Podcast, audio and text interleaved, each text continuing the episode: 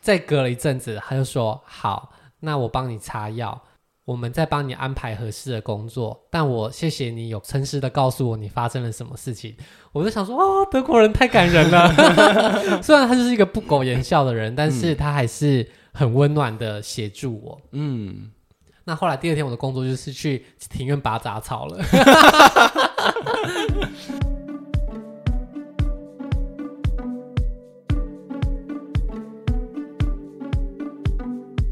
曾经有到国外打工换宿的念头吗？今天炫要跟我们分享，没有年龄限制，不用特别申请打工签证，也不需要重重的面试审核，就可以体验国外工作的生活。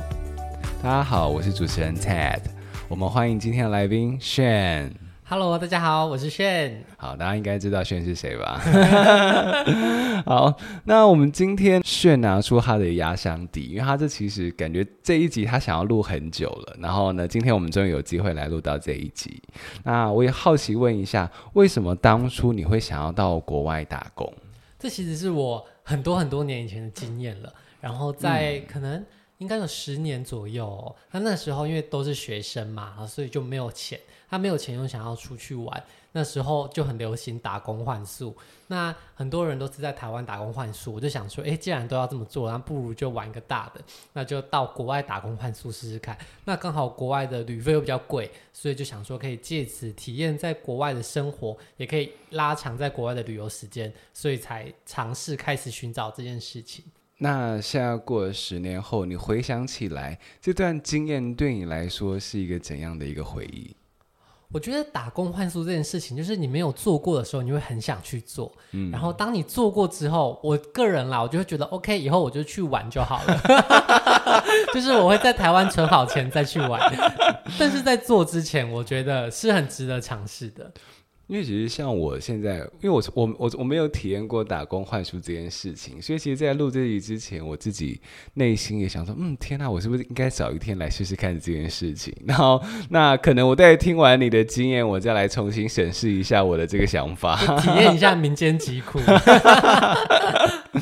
好，那一般我们在做国外的一个打工换书之前啊，有没有需要做什么准备？我们在那个年代啊，并没有那么多的打工度假计划。当时就是只有美国，然后好像日本也不是很多，然后欧洲的也不多，所以不像现在你要去很多国家都可以这样子的打工换宿。那因为美国每一年都是在暑假的时候开放，但你申请啊等等的都会有很多的限制，所以我其实就是搜寻有没有什么更弹性的打工换宿的方法，嗯、那才找到了 HelpX 这个。国外的换工的网站，所以这个网站叫 HelpX。对，其实有类似的网站蛮多个的。那这就是其中一个，可能有人介绍过怎么使用，那就按照其他人的分享来试用看看。那就我们这个网站在第一次的使用上，它大概有什么步骤吗？或者是要怎么样去联络我们的一个打工的一个店家？它其实就有点像是。那种交友网站一样，然后一开始当然都是要注册一个账号。那注册完之后呢，它会有很多的选项，比如说你想要选择的地点啊，然后你想要选择的工作类型，很多不一样的选项可以挑选。那你通通筛选出来之后，按搜寻，下面就有可能会列出根据你的条件符合的雇主。那这些雇主就会贴上他们的一些自我介绍。啊、有可能是英文的，或是他们自己熟悉的语言。那你再从这些介绍里面挑选你喜欢的，再想办法联络他们。所以听起来就像是我们的那种数字求职网的概念，就是有很多工作在上面，然后就设定好你要的一个条件，然后搜寻到之后，你就可以自行跟他做联络。对，但是应该不像一零四按我要应征就好了，因为他。并没有公开雇主的联络方式。如果你要联络雇主的话，你需要加入会员，然后你需要付大概几十欧元的注册费。所以你其实，在尝试这件事情的时候，就是要花几百块钱。不过，因为它的呃注册费是可以使用一段期间啦，所以如果你们是很多人要一起 share 这个账号的话，是 OK 的。不过，因为它并没有一个很便捷的应征方式，所以一般你还是要自己寄信去给。这些雇主，然后跟他们说明你是谁，然后为什么想要从事这份工作等等的，所以还是会有一个自我推荐的流程。所以就是付一个类似像使用者的会费，然后呢，就可以在一段期间内就可以去 apply 你要的一个工作。没错。那其实，在找工作的过程当中啊，你有没有什么选择，或者是你有没有什么经验可以跟大家分享的？其实大家想要挑选的工作，应该都是蛮类似的。你喜欢的，应该很多人都喜欢。嗯，那大家最想要的，一般来说，可能就是要在市区啊。比方说，如果能够在巴黎工作啊，在伦敦工作，应该都大家都很喜欢。那再来是可能太累的工作，大家也不爱。比方说要搬重物啊，然后农场的工作啊，或者是一些比较粗重的工作，可能大部分人也会希望是可以，诶，坐在美美的商店里面当个店员啊。等等之类的，可以更接近当地，或是跟体验更多当地文化工作。不过，其实这些事情很多都会需要语言能力。那如果你今天是去英语系的国家，可能又还有机会学会。但如果你今天选的是日本啊、德国啊、法国，其实并不是那么多人都擅长外文，所以你能够挑选到合适的工作的机会其实并不多。那如果要符合你的条件的话，可能就会变得非常的少，或者是非常的热门。那一般人能够挑选到的，其实大部分呢都会是一些农场的工作，或者是牧场的工作，还有呃房屋修缮啊等等比较不需要太多语言能力的部分。那针对像农场、牧场或者是房屋修缮这几个比较常见的工作类别，你可以举例一下他们的工作内容是做什么吗？其实农场跟牧场，我觉得应该就像是呃，现在有各个国家的旅游签证是做类似的工作。只是如果你是拿打工签证去的，你或许可以拿到工资。那你在 Help X 上面，一般来说可能是不会有工资的，他们只是供你吃、供你住。所以我就觉得会有一点点呃累啦。如果你今天都要选择这样工作的话，那你或许去申请签证会是更好的。选择。那一般来说，我就会觉得，如果是在家庭里面工作，比方说，呃，有些是保姆啊，或者是帮人家做一些家事的清洁，或是协助他做一些日常的生活的话，会比较来的更有意义或更特别一些些。听起来打工签证就是呃可能会有一些年龄限制，或者是限制上比较多，但是我们去就是是可以工作并且领取工资。对，你是合法在这边工作的。嗯，那但像我们今天分享的，其实比较像是打工换宿。对，没错，就是我们工作其实基本上是没有薪资，但是你可以得到一个呃居住的一个地方。对，那餐的话就是看雇主，哦，所以其实我们拿的签证也是旅游签证。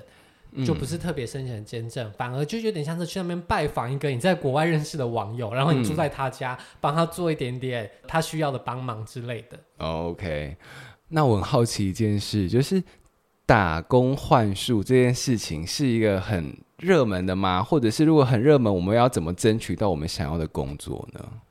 我觉得，如果是刚刚提到就是特别热门的工作机会的话，嗯，其实都是非常多人去应征的。哦。那如果很多人应征的话，下面可能也会呃留言说哦，有很多人分享他们在这边工作的经验，或是当你联络雇主的时候，嗯，雇主就会说，哎，我现在 waiting list 上面有几个人，然后他们的时间已经占掉了什么，你只能什么时候来，嗯，或者是你可能要有什么样的能力啊，你可能要自备什么东西，他才有办法接受你。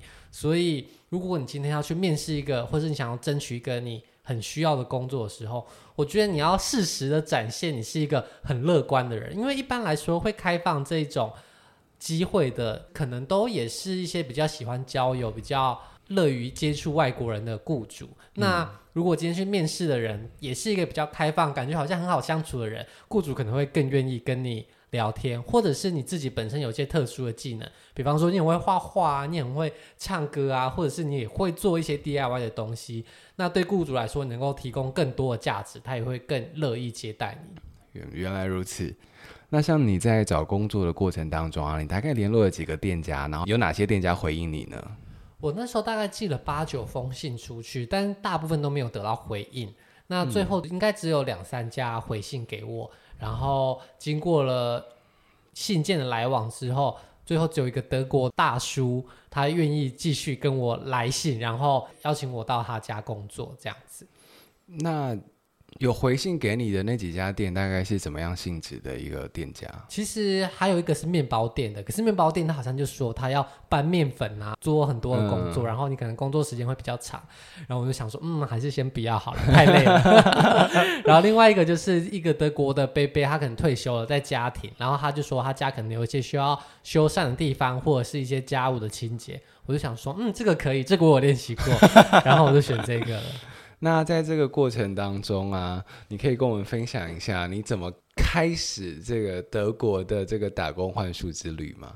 那其实，在开启德国打工之前，我有先在台湾练习打工过。欸、那当时有很多台湾就是在找打工换宿嘛，所以我就在台湾先找一轮，然后那时候有找到在台中那边的薰衣草森林，然后他们也是有征求。呃，旅馆的打工换宿的小帮手，嗯，然后那时候我就申请说，哎，那我要先去试一周试试看，就是在旅馆工作是什么样的经验。然后这个经验如何？我觉得，因为那是我第一次打工，所以我其实不太知道会发生什么事情。在旅馆打工工作，重复性质蛮高的。一般来说，就是哦，客人来的时候就接待他们啊，然后客人走，主要就是。退房之后的房屋的清洁，只是我没有想到的是，原来在饭店里面工作啊，然后你住的地方不会是饭店呢？这是不是大家都知道？这我不知道。那你住在哪里？森林里面吗？就是它是一个在园区里面的民宿，嗯，然后我想说他们应该会旁边有个小房间让我住吧，就没有。其实他们住的地方是在园区远处的一个铁皮屋，然后里面就是有员工宿舍。然后那个时候，因为是寒假的时候，先去练习，嗯、所以我在那边清洁完之后啊，然后我就回去那个员工宿舍躺着，然后周围的人又不认识，我就一个人裹在那个员工宿舍里面，而且因为我不知道到底要带什么东西，所以我其实也没有自己带被子、带枕头，然后我就觉得好冷好冷，然后我就一直窝在那个地方角落，然后隔天呢、那些民宿主人就问我说：“哎，你过得怎么样？还好吗？”然后我就说：“都好，都好。”只是晚上睡觉好冷，因为冬天又在台中山上，然后民宿主人就吓一跳，结果他就想说，哦，不然这两天有空房，那还是你要不要睡在空房那边？哦、然后我就想说，天哪，也太爽了吧，我就赚到，所以那时候一晚房价可能要一两千块钱，然后我还因此可以住两个晚上。我觉得对于体验打工这件事情来说，算是第一次知道哦，其实工作本身不会是一件轻松的事情。嗯。而且其实很多事情都是你要自己照顾自己。对，没有错。那像你在结束这个薰衣草森林的一个打工换宿之后，你就直接开始你的欧洲的旅程了吗？其实我的欧洲之旅，就像刚刚说的，为了要节省旅费，所以我是在特别中间安插这一段换工的时间来延长我的旅程。那在旅程之前，我是先在法国自己一个人玩了一段时间，嗯、然后才搭火车到这个换工的地方。所以换工的地方是在德国的一个小村落吗？还是是在市区？它其实，在德国跟法国的交界处。那那时候，法国在那一区最大的城市就是史特拉斯堡，所以我的自助旅行最后一站就在史特拉斯堡。然后我那个时候到了当地的时候，我还有跟那个换宿的主人叫 Roger，我就跟他说，我现在到了史特拉斯堡了，然后我明天就要去找你了。然后他还寄了一封很长的 email 跟我说。哦，史特拉斯堡是一个很棒的地方，但是绝对不要在那边吃东西，因为那边的餐厅很贵又不好吃。然后就跟我说，哦，你可以在超市买东西吃，比较实惠哦，品质比较好。然后就跟我说，哦，那边有什么可以特别值得去的地方，什么小法国区啊，还是干嘛？就是在那边很热心的，嗯、像一个长辈一样跟你谆谆教诲说，哎，有哪些地方可以去的啊，哪些地方就不要去。哇塞，Roger 是个暖男呢。对，但我没有听他的话，我还是去吃餐厅了。啊，那之后你到了 Roger 家之后，你的主要的工作内容是什么啊？其实他一开始哦，他跟我说：“哎，你是哪里来的？”我说：“台湾。”他说：“那你会不会做一个 DIY 的吊灯？”我想说，吊灯这种东西是能 DIY 的吗？而且他是因为我们是用英文对话，嗯、然后他他问的时候，我还想说什么意思？我有听错吗？然后他就说：“哦，我的仓库里有一些呃形状还蛮漂亮的树干，哦、那你可以帮我做成一个灯，然后挂在天花板上吗？”我想说，我就是一个大学生而已，我就是一个只会考职考的大学生，我怎么会做这种事情？然后我就跟他说我不会，然 后他就一副很苦恼的样子。我想说你怎么会期待我会这个东西？然后他后来就想一下，他就说好，不然那你去后院帮我锯木头好了。所以他就把我带到一个后院，因为其实我们打工换宿的地方是在一个郊区。那时候我到了斯特拉斯堡的时候，还要转车转火车到一个根本没有人下车的火车站。嗯，然后我一下车之后，旁边就都是田，一望无际的大田野，然后我根本不知道到底接下来怎么办。然后我好像在车站等了一阵子，Roger 才过来。然后他立刻就找到我，嗯，后来才发现我是第一个去那边工作的亚洲人，难怪他一眼就认出是我。然后因为那个地方真的是什么都没有，所以我就坐了他的车。我心里想说：天哪，会不会被卖掉？会不会遇到什么 很可怕的事情？如果是我，内心戏应该会很澎湃。对，然后后来他就载我到一个哎乡间，但是一个蛮漂亮的别墅停下来。嗯然后那个别墅有一个主屋，两层楼，嗯、然后旁边还有一个小小的，可能像仓库啊、工作区一样。然后原本他是想要我装一个吊灯在那个工作区，我想说我哪会，他就把我带到后面，然后就是一个小草皮，然后有一些已经被锯倒的树，应该是上一个人帮他锯的。他就说：“那你就把这些树干，他就拿一个。”就是一般锯树的小锯子给我手动的，嗯，然后就说，那你就把这些东西锯成一段一段的，然后塞在仓库，要当冬天的柴火来烧，哦、这样。所以你主要的工作就是负责锯木头，然后还有打扫家里吗？没有，就是一开始只有锯木头，因为那个木头蛮多蛮大根的，其实一个早上也锯不了太多，嗯、所以我第一天锯完之后。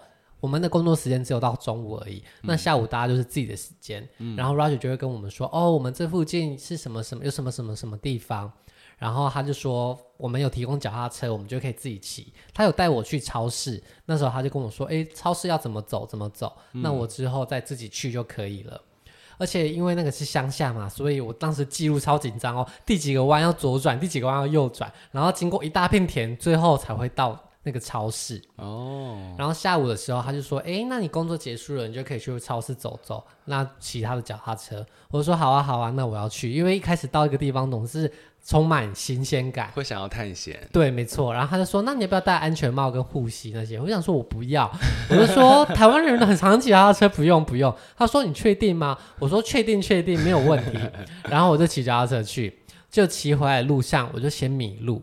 嗯。因为那个地方真的长太像，然后我就弯错一个弯之后，我就骑到一个我完全不认识的地方，然后我就超级紧张，就一紧张之后，我就整个雷惨，我就摔到马路旁边的田边。然后我就立刻膝盖也破皮，手也破皮，然后到 身体一半地方破皮，听起来好惨哦。对，然后我重点是我还迷路，然后我觉得我脚也扭到了，嗯、但是我现在就是在一个 nowhere，我根本不知道我在哪里。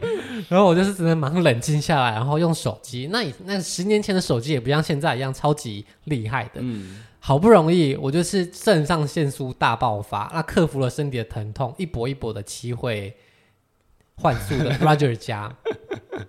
然后一开始我还不敢跟 Roger 说我受伤了，嗯，但是我想说不行，我现在手受伤，我明天根本没有办法锯木头，然后因为我手就是整个大破皮，那个木头又很脏，我就怕它是感染什么的，这是超级草莓族。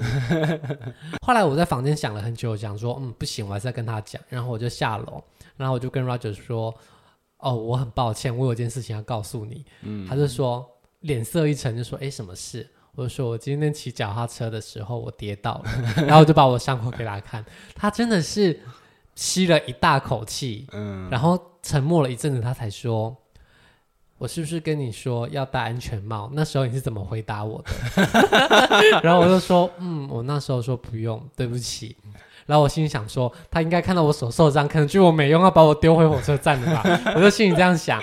结果后来他就再隔了一阵子，他就说：“好。”那我帮你擦药，我们再帮你安排合适的工作。但我谢谢你有诚实的告诉我你发生了什么事情。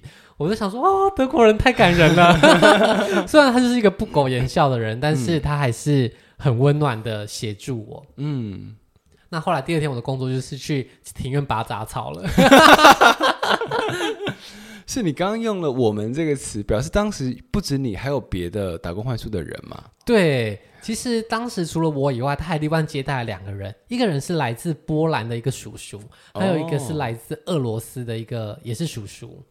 然后他们一个只会说波兰文，一个人只会说俄罗斯文，就大家英文都很烂，所以其实我们就是就是眼神交流来沟通的。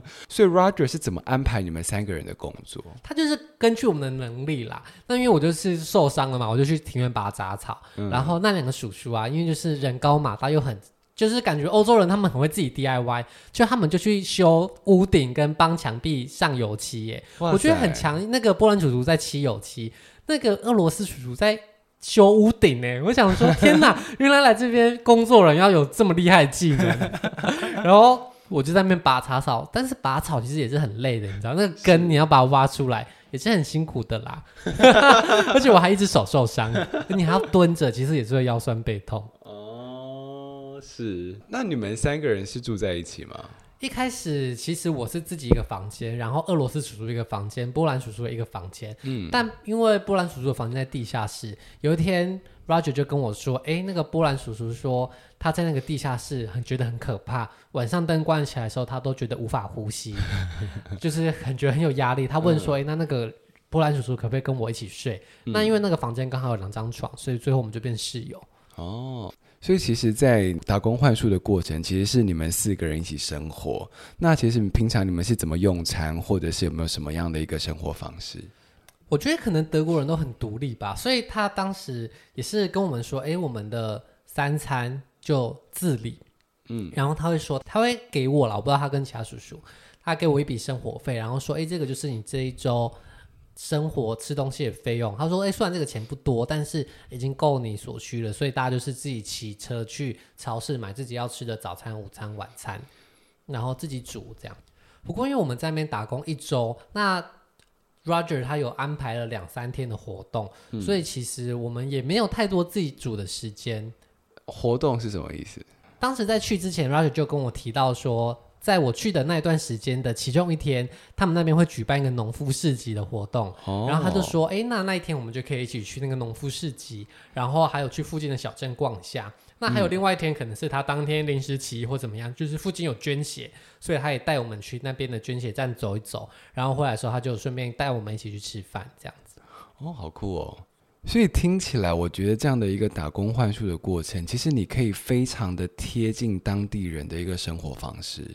我觉得那也是刚好我遇到 Roger 是一个很棒的雇主，他那时候甚至拿给我钱，还跟我们说一句话，说：“哎，虽然你是来这边工作的人，嗯、但是你在这边这一周的健康就都是我的责任，所以我就要给你一笔钱，让你可以吃好的。然后如果你受伤的话，你也要告诉我，让我可以协助你。”就觉得很感人。那其实不是每个 host 都会这么的友善的对待自己的、嗯、来这边的帮手，所以他当时带我们去农夫市集的时候，我们其实也觉得非常的。感动，而且感动的是，一般我到那边，因为其实身上没有带太多钱嘛，嗯、然后有很多市集总是会卖一些吃的啊、喝的，嗯，然后就想说，他给我的钱其实也没有到我可以在那边大买的地步，然后他就问我说，要不要吃这个，要不要吃那个，然后我就犹豫说，嗯，呃，就在那边犹豫的时候，他可能也感觉到出我就是那时候二十岁嘛，一个穷学生的样子，嗯、他就直接帮我买那些餐点，然后让我吃，而且他那时候买超多的哦，有比方说什么蔬菜汤啊。奶酪啊，苹果派啊，李子派，就是每一样，他只要我有在看的，然后他就是买一份让我吃。哇塞，Roger 真是大暖男呢。对，但就是一个不苟言笑，但是人非常好的叔叔。但因为欧洲东西都很大份，嗯，所以后来我真的是有点吃不下。可是你知道，人家花钱买给你，你怎么可以不吃完？所以我到最后吃的很痛苦。就是，而且其实我觉得欧洲人在这种市集的东西，并没有到非常的。好吃啦！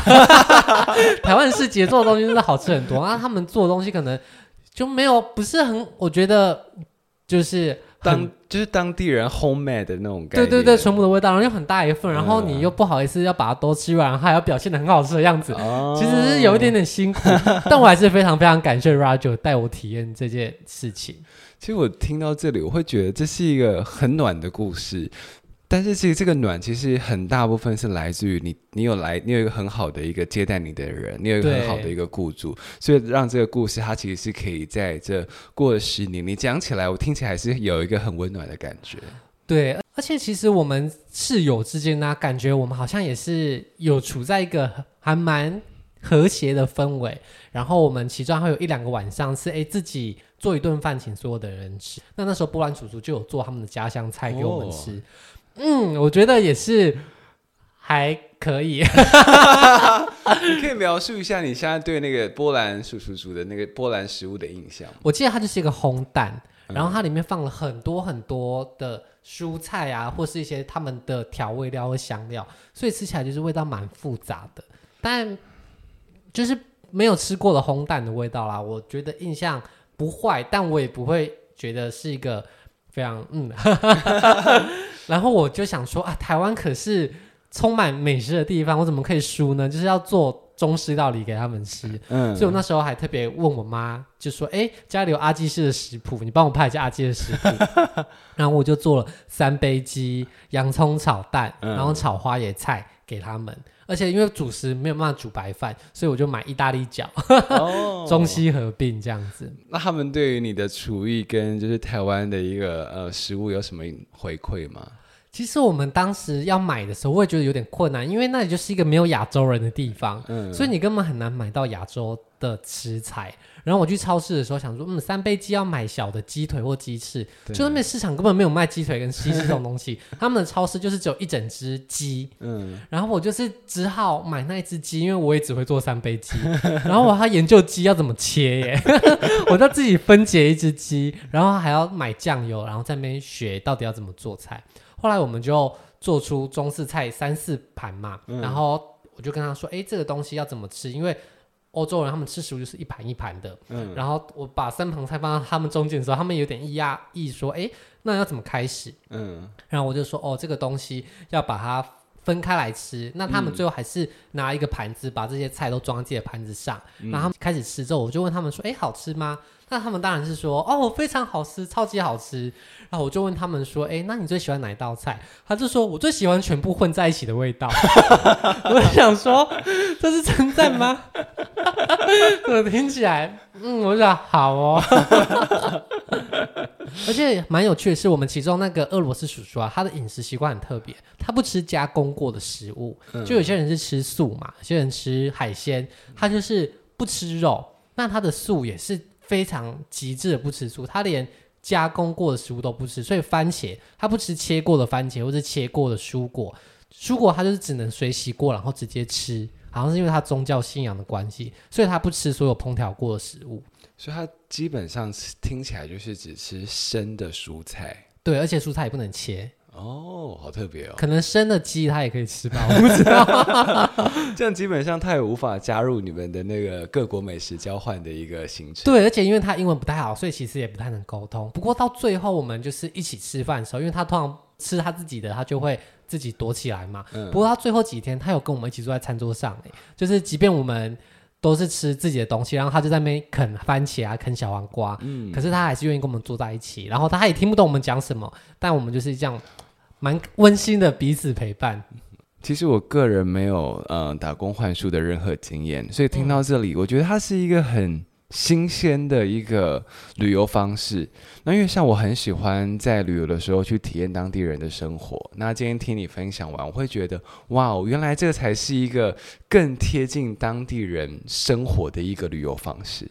对啊，包含在田间骑脚踏车雷餐 也是。但我觉得这真的是非常非常的看你找到什么样的工作跟你的雇主，嗯、因为像我刚刚提到，我可能在台中薰衣草森林的时候，我可能就是觉得很冷而已。嗯、所以如果有运气好啊，能够找到很合适你的工作的话，我觉得这确实是一个很难忘的体验。而且我回到台湾之后，我还有寄信给 Roger 说：“哎，谢谢你那一周的照顾。那这是我当周拍的什么照片？然后我就寄给他。然后他也说：哦，谢谢你那一周来帮我处理了很多事情。嗯，那你砍的那一批木材啊，现在我还在仓库里。然后那一批木材，他就说那叫 Vincent's Wood，就是我砍的木头。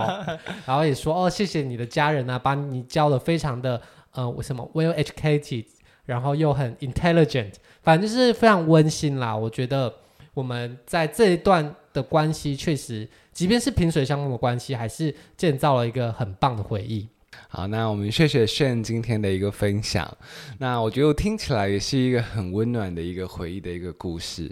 那我今天也帮大家稍微整理出我刚刚自己 get 到的几个重点。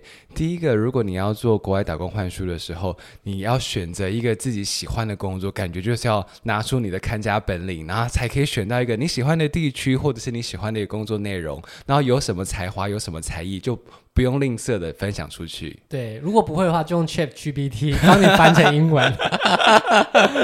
那第二个，我觉得要去国外打工换宿，你要做好心理准备，就是要有良好的一个照顾自己的能力。然后，不管是自己的身体健康或自己的心理状态，嗯、我觉得都都是要处于一个我确定我能照顾好自己，这是我觉得这一个很重要的事情。嗯、对，即便在刚刚提到过程中，非常非常的开心，但是当你受伤啊，你半夜的时候要自己在帮那个伤口擦药，嗯、或者是当你工作的时候，其实汗流浃背、腰酸背痛的时候，那些辛苦其实也是存在的。嗯嗯。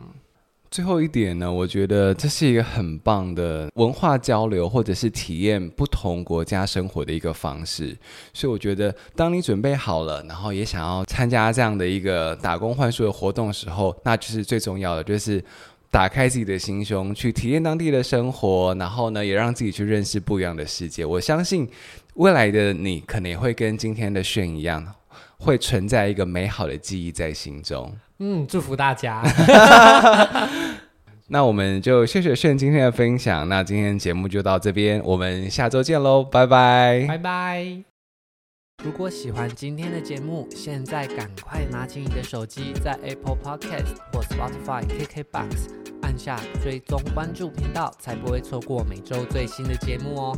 还有，打开 IG 追踪旅行无用良药，每天提供你新的旅游选择和节目补充资料。我们下星期见，拜拜。